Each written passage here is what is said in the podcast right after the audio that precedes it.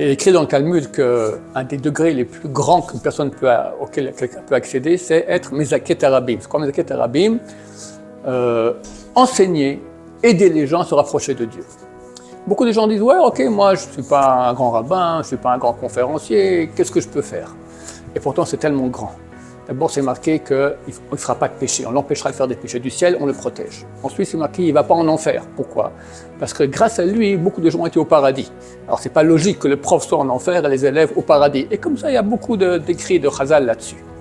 Les gens se trompent, parce que les gens croient que pour être Mezakeh HaRabim, il faut être des gens spéciaux, etc. C'est faux.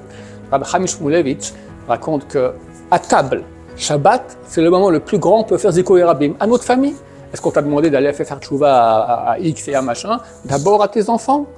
Alors très souvent, la semaine, on n'a pas le temps pour les enfants, mais Shabbat, c'est un moment spécial, on est détendu, on est sur la table. Il faut préparer la table de Shabbat, préparer des belles histoires, des choses intéressantes, pas des sujets ennuyeux, des choses qui attirent les enfants, qui attirent la famille, pas des choses de trop haut niveau ni trop bas niveau, quelque chose de... Mais pour ça, il faut une préparation.